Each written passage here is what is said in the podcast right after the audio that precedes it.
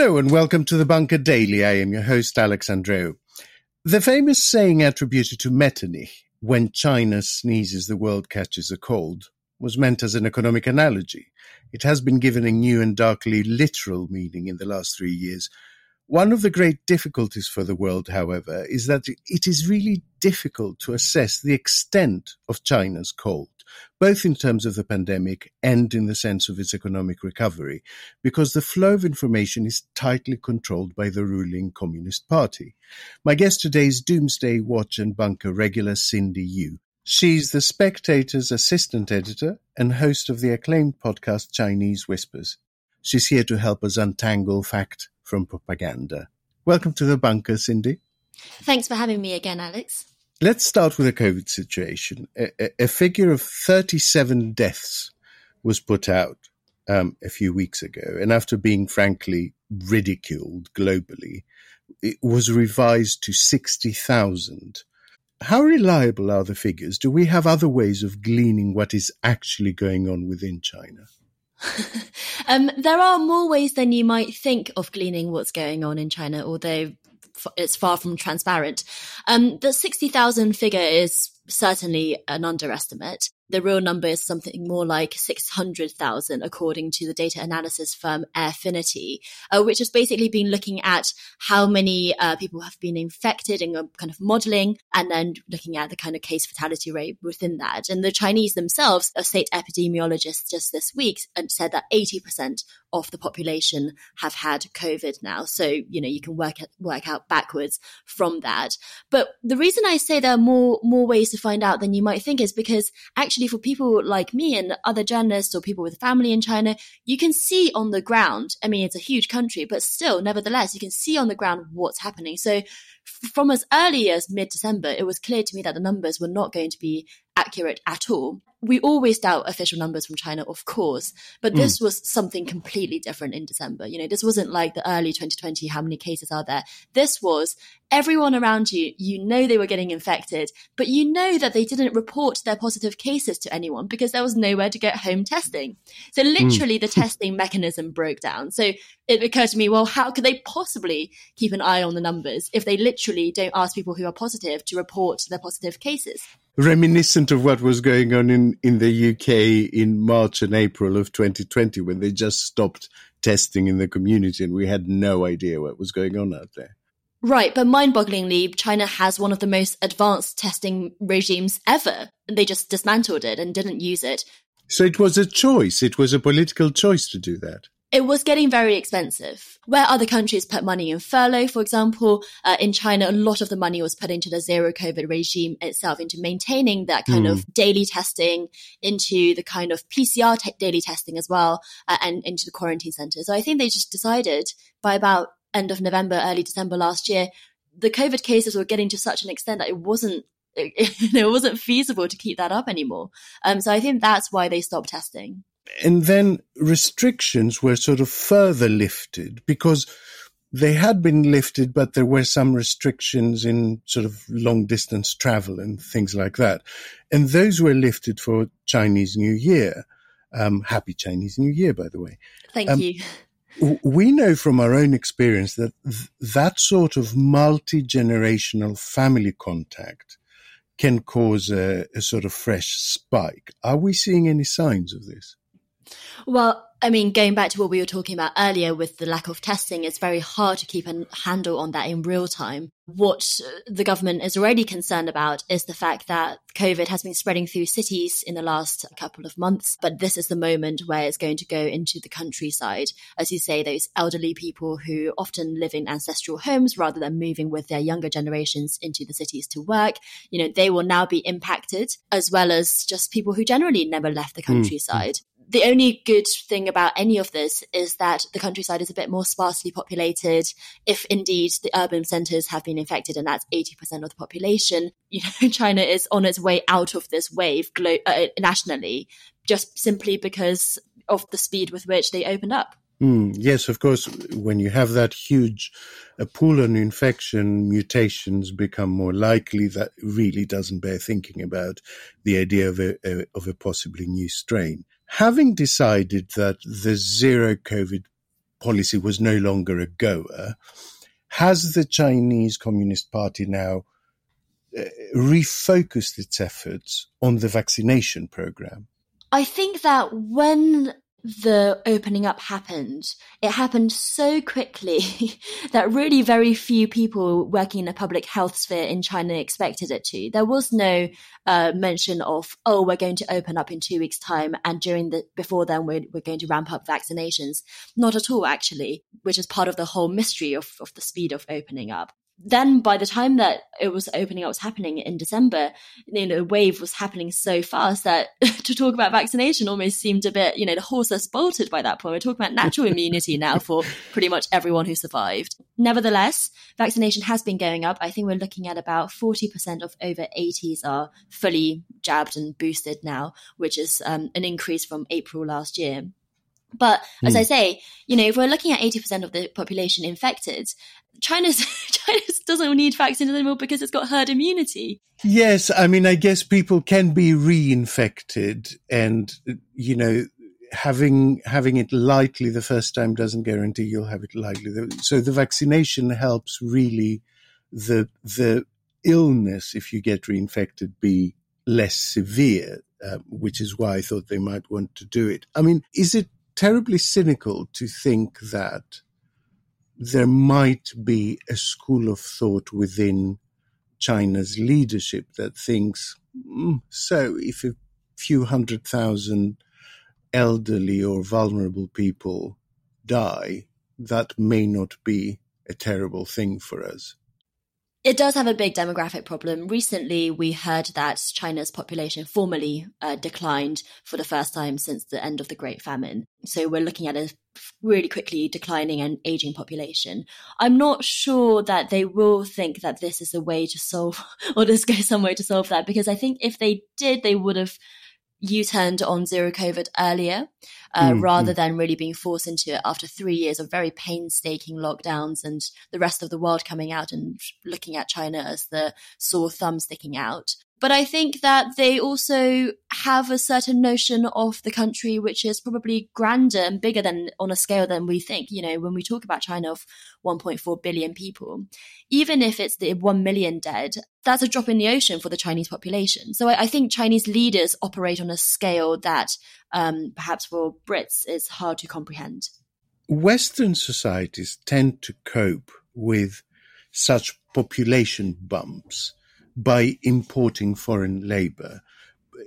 China is too big and too closed for that. What can it do?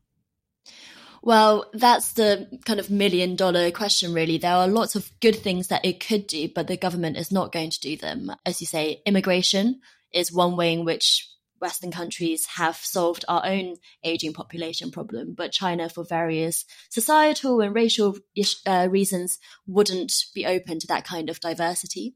You just look at how African students are often being ostracized in the southern coast of China when they go for university there.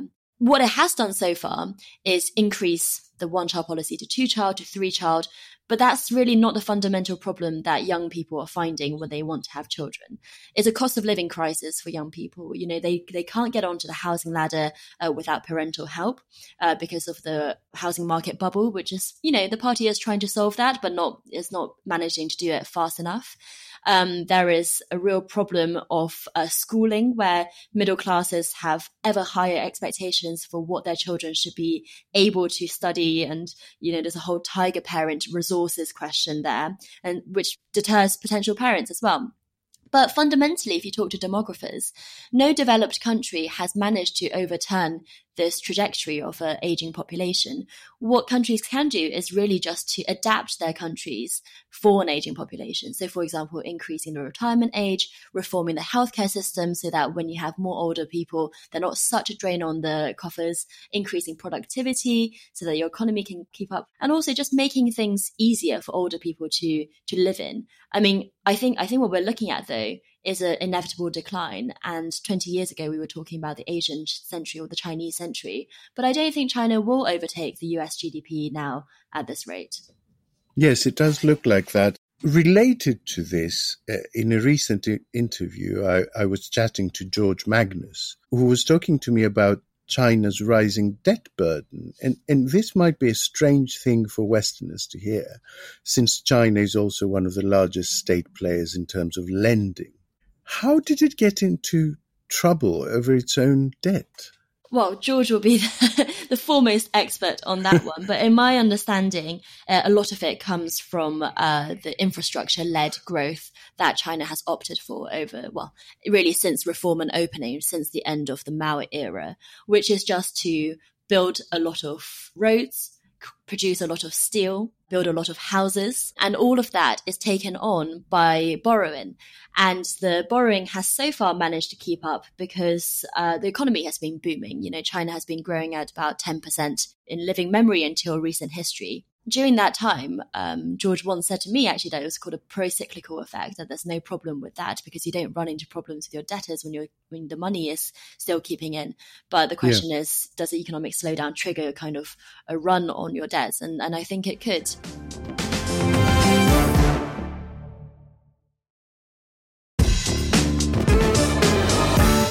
Is domestic trouble of this kind with the pandemic, with the economy, likely to affect Xi Jinping's foreign policy, especially vis-à-vis Ukraine, Taiwan? Help me out here, because I have read some, what seems to me, credible analysis that it makes a more aggressive stance less likely because China basically wants demand for its goods to recover. And other analysis saying it makes it more likely because Xi will want to appeal to nationalism. What do you think? I think he would use nationalism as a last resort if he needed that kind of boost in his popularity. And right now is certainly a dip in his popularity, probably the lowest point since he became leader of China. At the same time, I'm not picking up in public opinion to the extent that I can, put my finger to the wind at all about 1.4 billion people. But on social media or in my conversations with people I know in China, I'm not picking up that they're blaming the government as their foremost goal. You know, this reckoning that the government has put them through zero COVID over the last few years is not on front and centre of people's minds because they're so looking forward to the opening up, or they're so concerned about their family members who are ill or dying right now that, you know, China is still in this transition phase. The dust hasn't settled yet, as it were. If there comes to be a moment, a repeat of last November, for example, where people's public opinion turns against the government and really lays the finger of blame at the government for where China is now, then I can imagine Xi Jinping would use nationalism as a saving grace. And so I think when it comes to things like Taiwan or its relationship with Russia, China is going to want to do the stable thing for now, at least for this year, you know, to recover its economy, to resume those cross-strait tourism trades and investments with Taiwan, to keep having cheap Russian gas to use, and so not rock the boat on anything foreign policy-wise yet. I mean, all of this, though, of course, we're divining in the mind of one single man, so that obviously makes him much more unreliable. Yes. Yes. And then there was a sort of mini wave of economic projections last week. I saw at least three pieces of it. One, I think, was from Citigroup. There was another one from the OECD saying that the economic recovery in China might be better than expected, might recover faster and better than anticipated. What is this optimism based on? Why the change in the last few months? Well, I think the biggest change is that zero COVID is over now, and nobody expected that 6 months ago or even 3 months ago. So it has happened so abruptly and so quickly. China's economy was shut down in a manual way. The slowdown isn't due to structural problems, although those exist as well, but because of zero COVID. And so manually switching it back on means that all of those things that have been dragging on the world economy, on the Chinese economy over the last few years are now gone.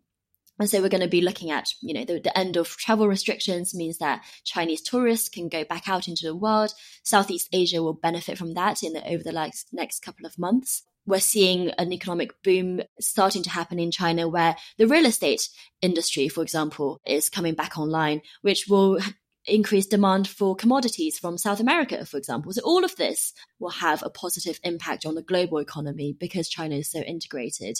into the world economy. And actually, you know, people expect that in a year where Europe and America might be facing a recession, that China will be growing 5% this year.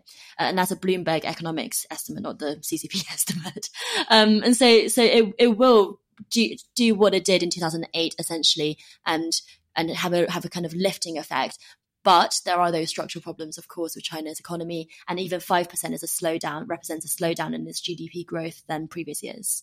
Now, of course, in circumstances of stagflation, as we have now effectively, a better than expected economic recovery in China is good news for global growth. As a matter of fact, I think the estimates for the Eurozone have been updated to be more optimistic as a result of more optimistic forecasts from China. But it's bad news for global inflation. Will the spread of good and bad be even, do you think, or will there be winners and losers? I'm particularly thinking that, you know, an economy like the EU, for instance, who has closer trading links with China, will benefit more from the economic recovery there, while everyone will basically suffer the inflationary pressures the same way. So will it create imbalances, especially with the US, which has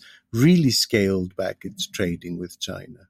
It has and it hasn't really. I mean, it's really scaled back a lot of the high-tech stuff like semiconductors. But actually, in other areas, the US is still trying to keep that trade with China going. And some American, you know, you look at Janet Yellen at Davos last week with Liu He, the Chinese top economic official. And, you know, it was all very charming and sweet words. Yes, it was very warming, wasn't it? Yeah, exactly. The Cold War 2 might not happen after all. I'm not an economic expert on this, but in my understanding, because China is so integrated globally, there are a few countries, I think, in the world for whom China is not one of the major trading partners. That trading coming back online will be ultimately a net benefit, even though I think inflation will rise as a result. But it was ever thus, you know, when we have economic growth, we have inflationary pressures, and that's what central banks are there to get on top of. I think it's just good that there is some growth in the world at all this year. Yes.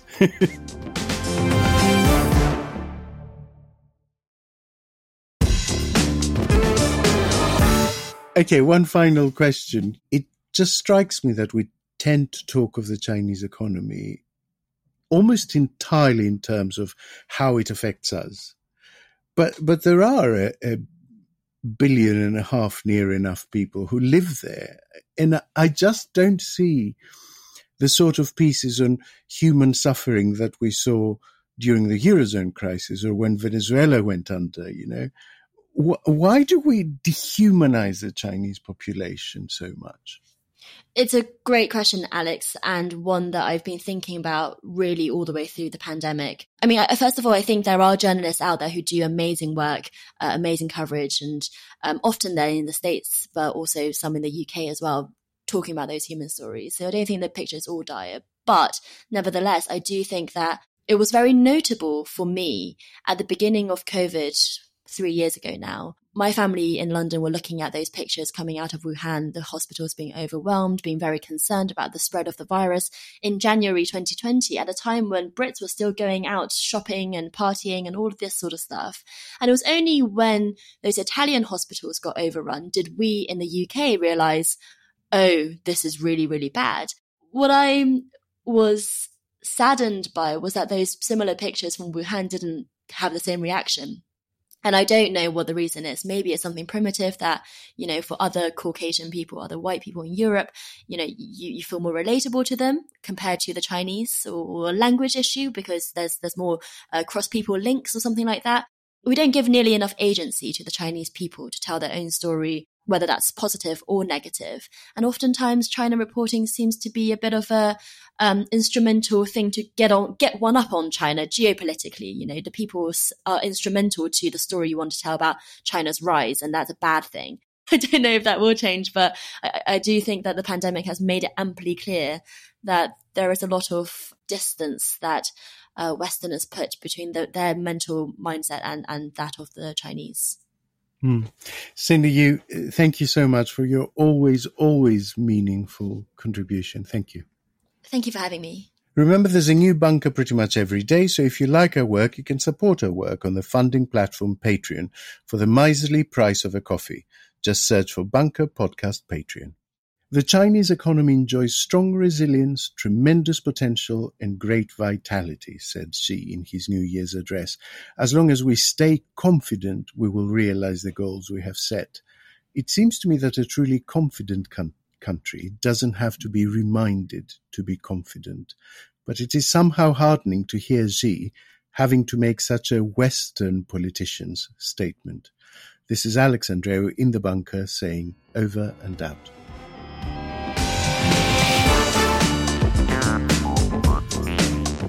The Bunker Daily was presented by Alex Andreou.